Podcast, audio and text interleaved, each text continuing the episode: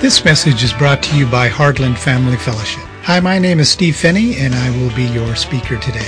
We thank you for listening in on our podcast and hope that the Lord does bless you as you listen today. We want to welcome our online listeners. We are now talking about our theme for the week, and that is people with pride tend to show outward humility until they are stressed then become overwhelmingly demanding, lie to protect their already damaged reputation, and thus become people of betrayal. Betrayal is the final action from a reaction. So, is betrayal a demonic, evil word? No, it is not. We are called by God to betray the world before it influences betrayal on us to betray body members in Christ.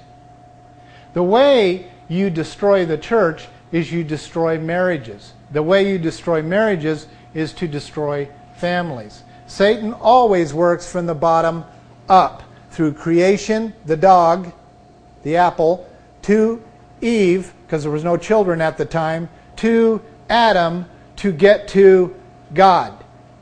And that's the way it works. The way God works is God to Jesus, to the Holy Spirit, to the elders of the church, to government leaders, to the husband, to the wife, to the children, to the dog. It is not insultive for me to be quite a ways down on the ladder. It is humble ability, as the young man said. It is a great position to be the position you have been ordained to function within within God's design.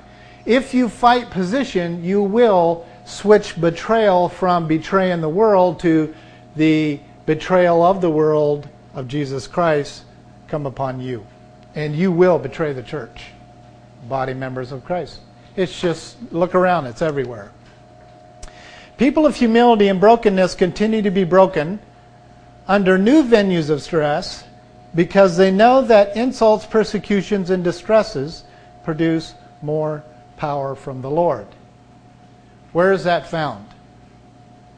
Therefore, I, Paul, am well content with insults, persecutions, and distresses for Christ's sake. For when I am weak, then I am strong. That is 2 Peter chapter 12, primarily verses 7 through 11. It's the passage on the thorn in the flesh, the weaknesses the Corinthians. What did I say? Oh, yes. Thank you for the correction. That is 2 Corinthians chapter 12 verses 7 through 11. The whole passage, is that correct? Ah, okay. So that's a good passage too. So, very critical is that uh, Paul's conclusion after he appealed to the Lord, please, please take this problem away from me, he was able to not go to the person and try to change the circumstances. He was able to go to God and say, uh, please, please. The appeal was to God, and Jesus said, Oh, Paul. Well, literally, he said, My grace is sufficient for you, for power is perfected in weakness. So Paul was a bragger. We're assuming that was his big fleshly habit because he talks about it so much. But he says, okay, I'd rather boast about my infirmities, weaknesses, trashing of, of who I am. Then he says, therefore I'm well content. And I already told you the Hebrew word picture for that Greek passage is sitting in a tent, and whatever the condition of the tent is, is he's okay with it. And I got a feeling at this point in Paul's life, his tent was probably pretty ripped up. And he's saying, I am, and what rips up Paul's tent? Verse 10 says, Therefore I am well content with insults, persecutions, distresses, with difficulties for Christ's sake, for when I am weak, then I am strong. Well, that's That's huge to me. Because I spent my whole life trying to be strong, strong, strong. I've been told to be strong, strong, strong. So eh, whenever I'd get in conflict, it was that strong, strong, strong instead of backing off and leaving it alone. And let God be God of the universe, even in my life. Verse 11 is now our reputation verse. And someone want to read verse 11 of our passage? Second Corinthians chapter 12, verse 11. Powerful, absolutely powerful passage. Here Paul is saying, hey, look, I, I should have been commended by y'all. But, oh, by the way, I'm not even inferior to, to these super apostles. I'm not inferior to these great apostles out there. In other words, Paul's saying, I'm not second best. I'm among the best of the best. Now, if Paul would have stopped there, we'd go, there he goes again. He sure learned his lesson of, of, of 2 Corinthians chapter 12, verse 7 through. No, he did learn his lesson. He said, he finished it off with, even though I am a nobody. Nobody in the Greek there is a man without reputation. Reputation is a nice word, it's not a nasty word. Reputation means you have a name. You've established a name. So a bad reputation is your name has been damaged. So reputation is a good word that is being used in the Greek here. So he is nobody, therefore he has no reputation. Your average person would look at Paul and go, You don't have a reputation? They wouldn't agree with him. Because he was the chief of Pharisees. He was known worldwide as the best Pharisee that ever lived and even bragged about it, if you remember, one too many times, until God blew him off the horse and blinded him. Made him less than human for a while so he couldn't run around and act like he was the chief Pharisee anymore, until God got a hold of him. Okay, how to empty reputation, these essential identity and nature of redemption, new reputation, is a direct reflection of the humble state of Christ within each indwelt Christian. So the key there is that I don't need to practice humility. I don't need to act like it. I don't need to study about it. It is a He. He is in me. He has already humbled himself, indwelt me. So I just need to let the He be the humble one through me. If uh, you're able to follow that sequence there. He became nothing in order to be all. He resigned himself with his will and power in order for the Father to display his all. So, for Jesus' sake, I do nothing on my own initiative, but what you see me do is under the initiative of my Father. I say nothing of my own words or choosing, depends on your translation, but on the choosing or the words of my Father. It actually kind of sounds like Jesus is a puppet. The answer to that question is yes. He is a pure vessel for his Father. So when a human says, I won't be a pure vessel for Jesus Christ on earth, we, then, then we have issues. We are being even higher than Jesus Christ. John 5:43 says, "I have come in my Father's name, and you do not receive me. If another comes in his own name, you will receive him." Jesus is not even coming in his own 227 names. He's coming in the name of his Father. Which, by the way, and I, I know that there's posters out there that say a lot more, but most Hebrew scholars will say God only has 23 names. I say 43, but 43, 23, it's still less listed than Jesus Christ. So the man without the reputation, Jesus, got most of the names, which means reputation in Hebrew. I've come in my husband's reputation, and when you greet me, you don't greet me, but rather my husband, Jesus. If I came in my own reputation, we will both be disappointed. So that's my paraphrase for me. As you know, I pray through the scripture and I say, God, give me, give me a statement for my feeble brain.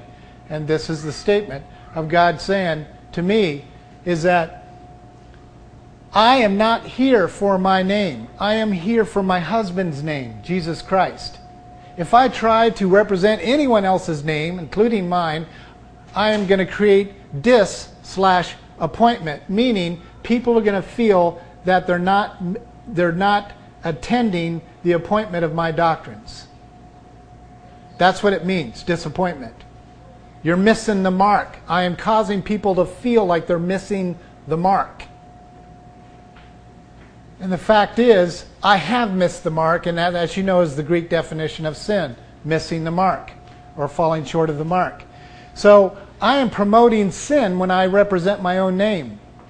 My name must, that I represent, must be the name of the living God. Now through Jesus Christ. Have you ever asked yourself the question why God normally renames everyone who's been born again? Particularly back then.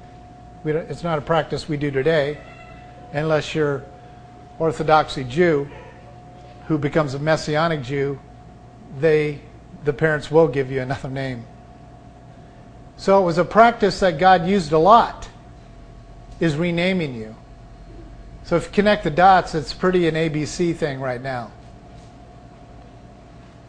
Names are very, very, very, very important to God. They're absolutely very important to God. What name you believe you are representing is the behavior you will exhibit. So, therefore, if I believe I'm representing my name, I will exhibit Steve Phinney behavior and disappoint people. So, when you see me, you should be seeing Jesus. When I see you, I should be seeing Jesus. Therefore, Jesus answered and was saying to them, Truly, truly, I say to you, the Son can do nothing of himself. This just blows me away. This is Jesus Christ. I mean, Paul obviously got it. It's red letters when Jesus said, My grace is sufficient for you. Of course, that was 91 years after Jesus died. This is a, this is a real personal appointment going on here. A very significant message that Paul had to understand. So the Son can do nothing of himself unless it is something he sees his Father doing. For whatever the Father does, these things the Son also does in like manner. The number one problem that we have in our church today, as I shared with you earlier, is children not wanting to be discipled. Spiritual children. They don't want to be discipled. They don't want to do what their mentor does.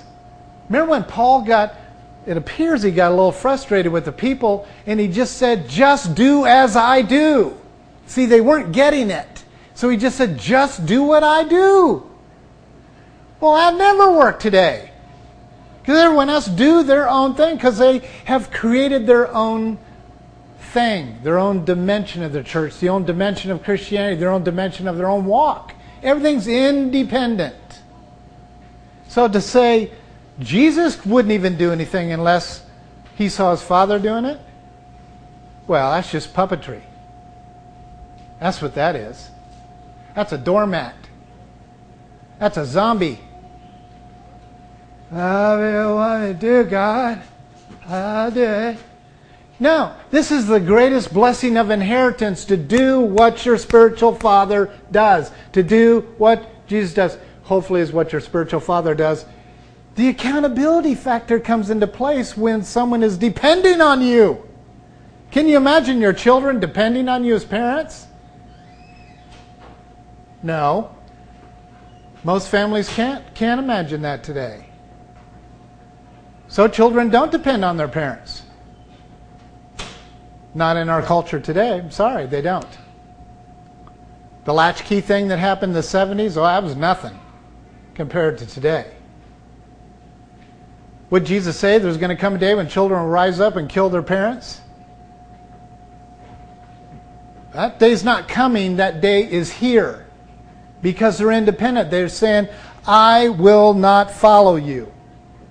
So, why is family integration important? I call that a duh. It is the attack from Satan. It is working. It is destroying the church. It is destroying the nation. It is destroying the name of God, the reputation of God. Not really, but it is the attempt.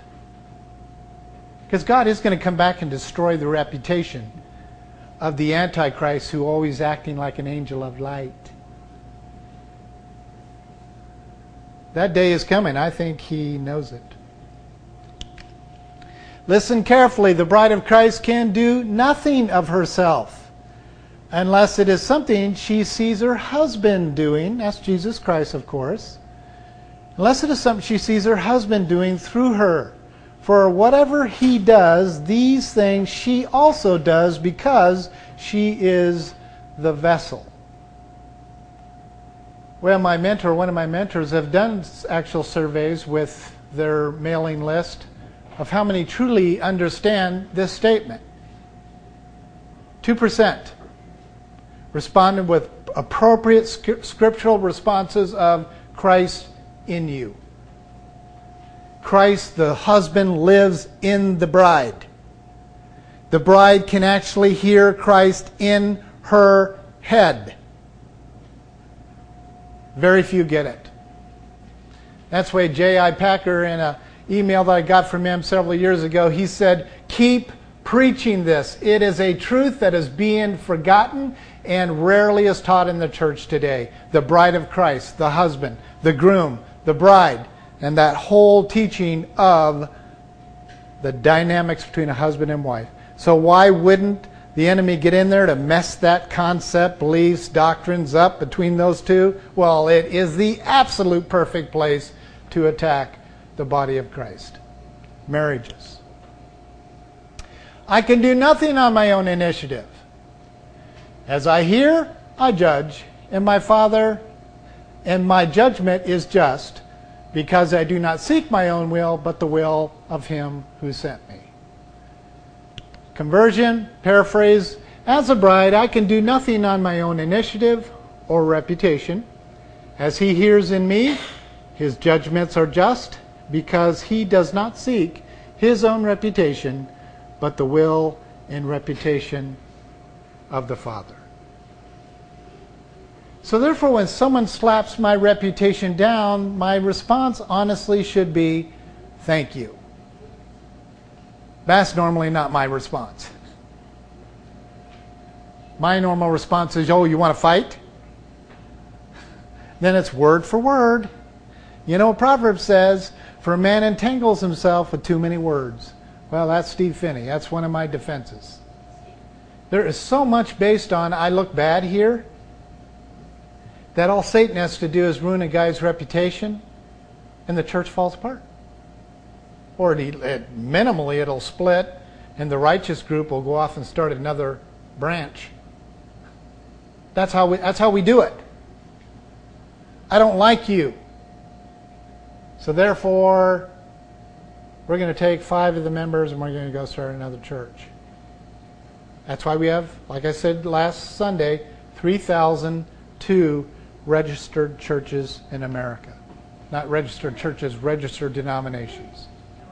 And that is the, I think that's the statement of Jesus about please pay special attention to the widows and the orphans and the lowly because they really don't have a reputation. There's really no name. Oh, have you heard the lowly beggar on 4th Street? You know, oh, I got some wonderful things to share with you about his life. No, it's usually that rotten beggar they don't even know his name, you know what I mean? Yeah, I agree. And God lifts those guys out of the dust and ashes and, you know, and they become great wives and husbands and leaders in the church. They did a survey. This was very interesting when I was working on my uh, doctorate for the leadership thing. Uh, they did a survey on the top 100 corporate or corporations, like old school corporations, the Honeywell, the you know, those old guys, been around for a while. And they wanted to know what the, the, the social background, familiar, which means family, social background was for these corporate leaders. And that came back as well over 90% of these CEOs who started these huge corporations that are very successful today came from abusive backgrounds. Now, what that, what that kind of tells us is that they felt like they were being told that their failures their whole life, that something snapped in them and said, I'm going to prove that I am not a failure. So many of our successes in our society, business wise, are a result of someone making that statement to themselves. I would like to find out if that's the case with some of the mega churches and big churches or just pastors in general. How many of them came from abusive backgrounds that say, I will not be treated this way anymore? They make a Godship statement and assert themselves as self successors. Could be, I don't know. For I've come down from heaven, not to do my own will. This is John 6:38 for our listeners, but the will of him who sent me. And then our paraphrase statement is For I was not selected as his bride to display my own will and reputation, but the reputation of my husband, who bears the reputation of God the Father, or bears the name of God the Father. Do you know that reputation, name calling, is what motivates and moves this world? Now, in Washington, we called it name dropping. They actually trained me in my protocol, political stuff, how to appropriately drop names to get into offices. To say, oh, Senator Santorum mentioned in a meeting. Or uh, I was speaking with the president last week they train you how to effectively name drop to open the door. And it works because people associate benefits with the name. So when you are feeling oppressed and you're saying, Oh, Jesus, dear Jesus, Jesus, Jesus, Jesus, you are shattering the foundation of the enemy just by saying the name because of his reputation. We drop names because of reputation.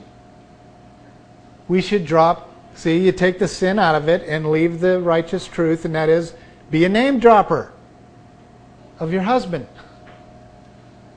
Because he was a name dropper of his father. John 7:16 so Jesus answered and said to them my teaching is not mine not even his teaching was his so when someone comes up and says, "Oh, you had such a great teaching today. I really appreciate the words that you're, you know." Well, if I go, "Well, came through a lot of hard work and study and well, that might be true, but the teachings belong to Jesus. Christ in me, the mind of Christ in me. We just come up with cutesy little ways to put it on the screen to help it stay in your mind a little longer is what we do. Paraphrase statement is As a servant of the word, my teachings are not coming from me, but from Christ within me, who only teaches the words of the Father. Jesus said in John 8 28, one of my favorite passages, which I have lots of them, but this is one of them. When you lift up the Son of Man, then you will know that I am He, and I do nothing on my own initiative, but speak these things as the Father taught me. The absolute perfect, for me, perfect passage of discipleship. You see, but it is also the opposite of what most people who refuse discipleship say. I'm not following you. I'm not going to follow your words. I'm not going to follow whatever.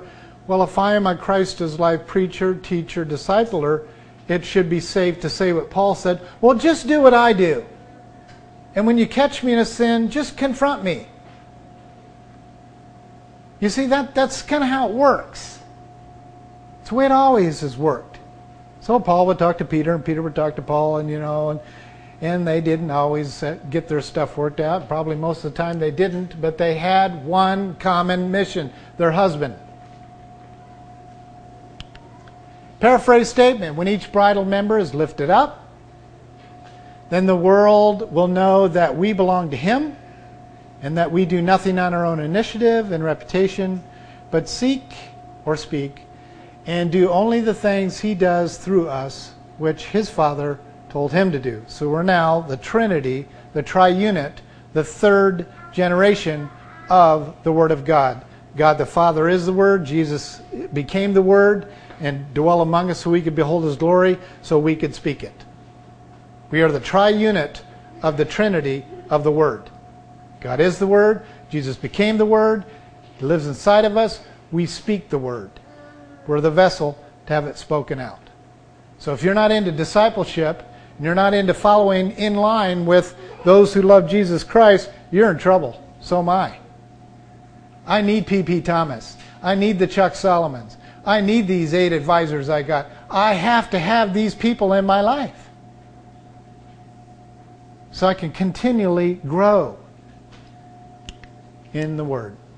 Hebrew fact, we're almost done. For a wife to be free, she must know her husband. And if the husband is to be trusted, he must do only that of what his father asks of him.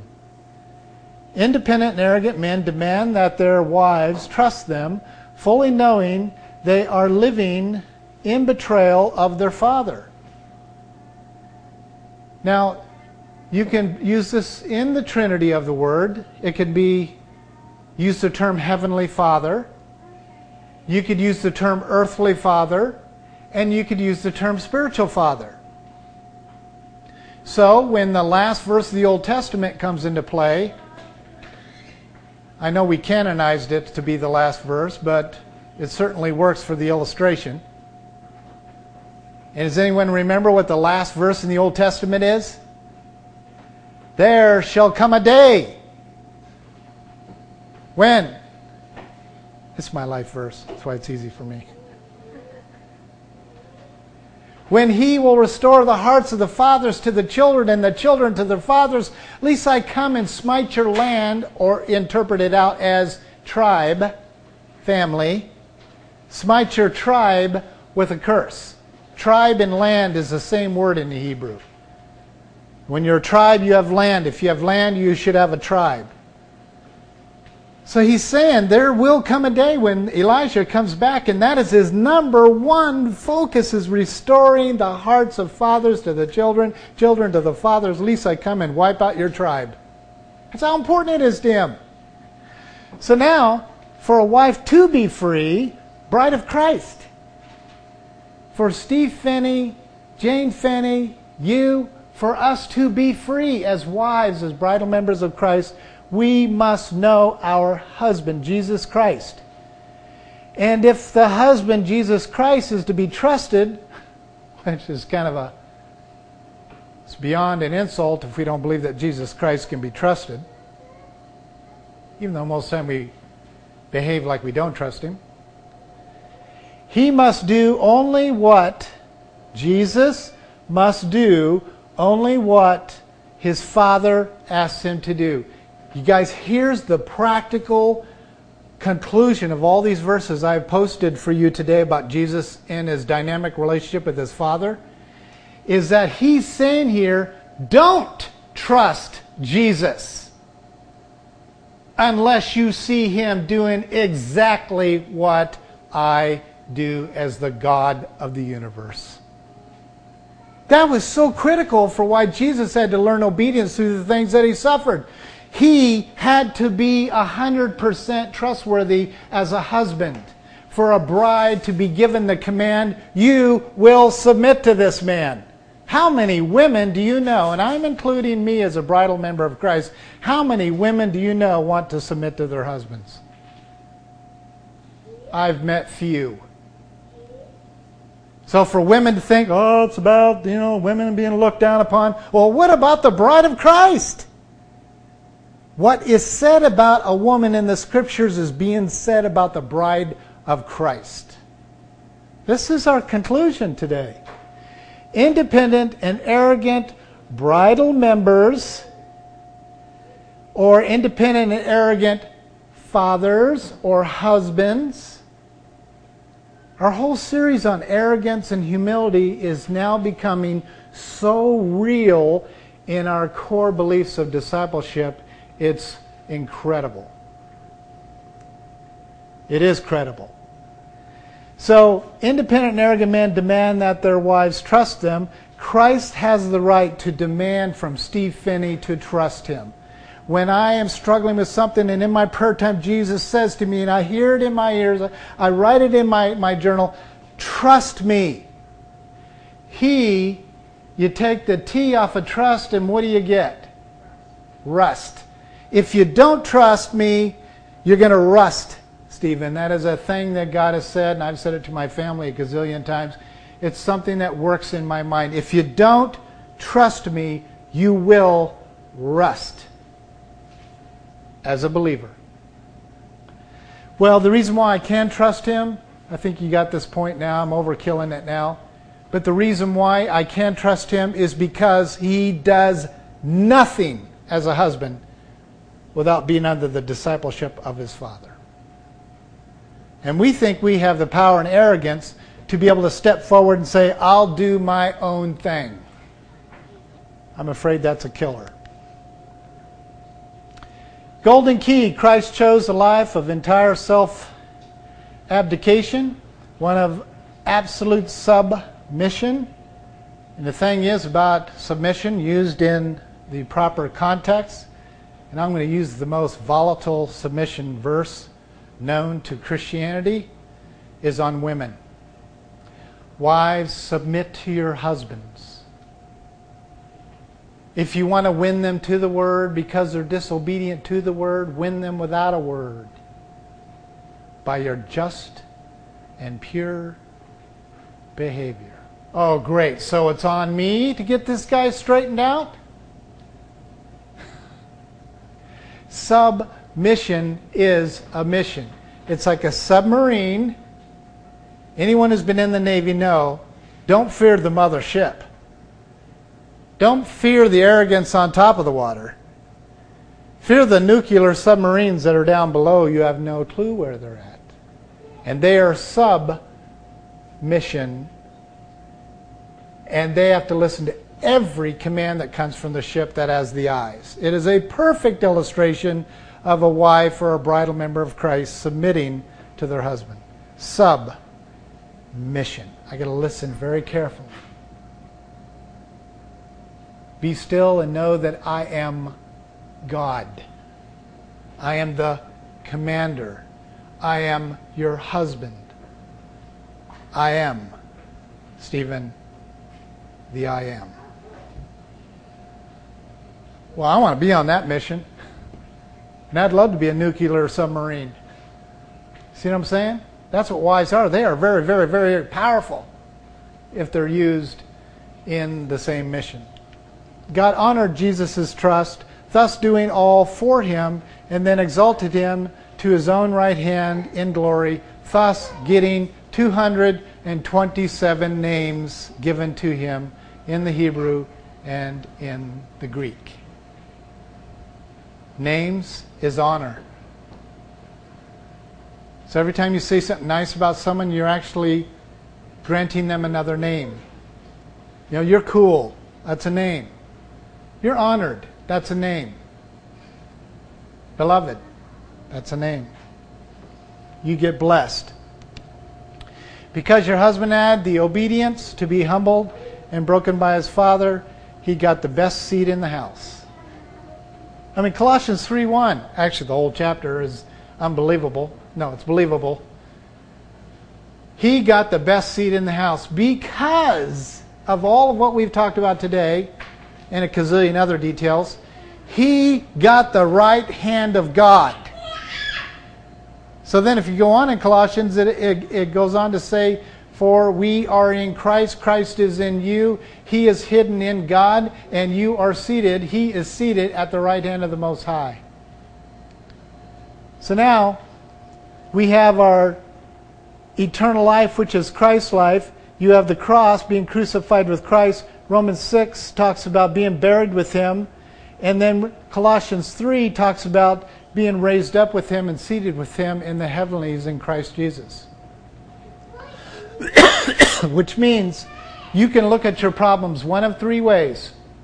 From the cross, oh, woe is me. I have got problems. That's where most Christians live. They're whiners. I'm sorry, I've been there way too many times not to say it. Then you have those who are living in the tomb. Those are the depressed ones, and they're like, it's dark. I've been there too many times. I'm a tomb dweller. I love going back in there and getting depressed.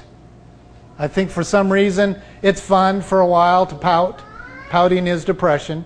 So there's those that stay in the tomb and just love to pull the shades down and stay dark. Then you have the Christians who are getting the heavenly perspective, and that is they look down on their problems. Set your affections on things above, on things not on the earth. These people look down through an exchange life position of those are earthly problems. I don't look at the person, I don't look at the, the circumstances as heavenly, but as earthly. Now you can function in the mind of Christ from the right hand of God, Christ in you, to deal with the problems. Three different positions of behavior. you pick the one you live in, and you need to. Which one you tend to live in most of the time. Humility. If your husband, Jesus Christ, is in you, and you are in your husband, and he is hidden in God, then placed at the right hand of the Most High, seriously, what do we have to fear? I mean, he's in us, we're in him, then he's, this is out of Colossians, then we're literally hidden in God. I do an envelope illustration where I, I say, now I got born again and my envelope goes in Christ. And then I take that envelope and I go, and, and God hides Christ in him. So he goes in the God envelope. And then he's seated at the right hand of God, so he's always arm length of the hand of God. And we think Satan can get at Jesus and can get at us. Boy, are we deceived. I want to be a heavenly dweller that looks down upon my problems. And if you need time to process it, God goes, It's okay. You're human. It's called the. Yeah, I keep forgetting to get rid of that thing. Wakes me up every time. Okay, our true false statement is we get closer to Christ through actions of righteousness. And of course, Ian has the answer. False? True? True? We got a button pusher coming. Okay, push that button right there. Right there. Push button. False! It's turkey talk. Gobble, gobble. Blessed be the God, the Father of our Lord Jesus Christ, who has blessed us with every spiritual blessing in the heavenly places in Christ Jesus. You don't understand your position of being in Christ seated at the right hand of God, you're never going to get this. You cannot get any closer to Jesus Christ than you already are right now. There's no closer place to be. If you are an indwelt Christian, that is, if you rate your intimacy with Christ by having devotions or not having devotions, you are simply a product of being turkeyized. Devotions, studying, has nothing to do with intimacy. Intimacy has, has to do with one thing who's in you and who are you in? It is actually the definition of sexual intimacy as well. It is the only term that is used in the Bible for knowing God or sexual intimacy is to know, to be in her, to be one with your husband. That is intimacy. You can't get any closer than that. You can't practice it, can't go to marriage seminars to get it. It is because you're one flesh in a marriage. And as a Christian, it is because you're one flesh with Christ. Can't get any closer. So the enemy comes along and says, well, let's put some rating systems in the uh, Christian life. So we have to have devotions, we have to have degrees, we have to have, you know, that's what we got to do. I don't think so. So therefore, pride holds the reputation of Satan. That's the ugliest statement I think I came across. Pride holds the reputation of Satan. That's what pride is. You are reflecting his name, you're reflecting his character. So we don't end on that nasty note. I have a song I want us to sing.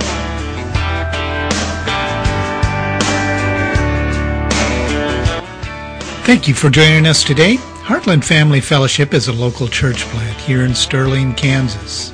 Our fellowship includes the family and all levels of worship. Our mission is to bring families back together spiritually, relationally, and physically. Many people ask us, what does that really mean, or how does it benefit them? Well, it means that you can bring your entire family to any of Heartland's events, and we will work to keep the focus on God, Jesus Christ, and the body of Christ without dividing up the family at the front door. If you're interested in learning more about our fellowship or other family integrated fellowships, please log on to our website. That is www.heartlandfellowships.org. We thank you for joining us. Get yourself in a bind, lose a shirt off your back. Need a floor, need a couch, need a bus fare.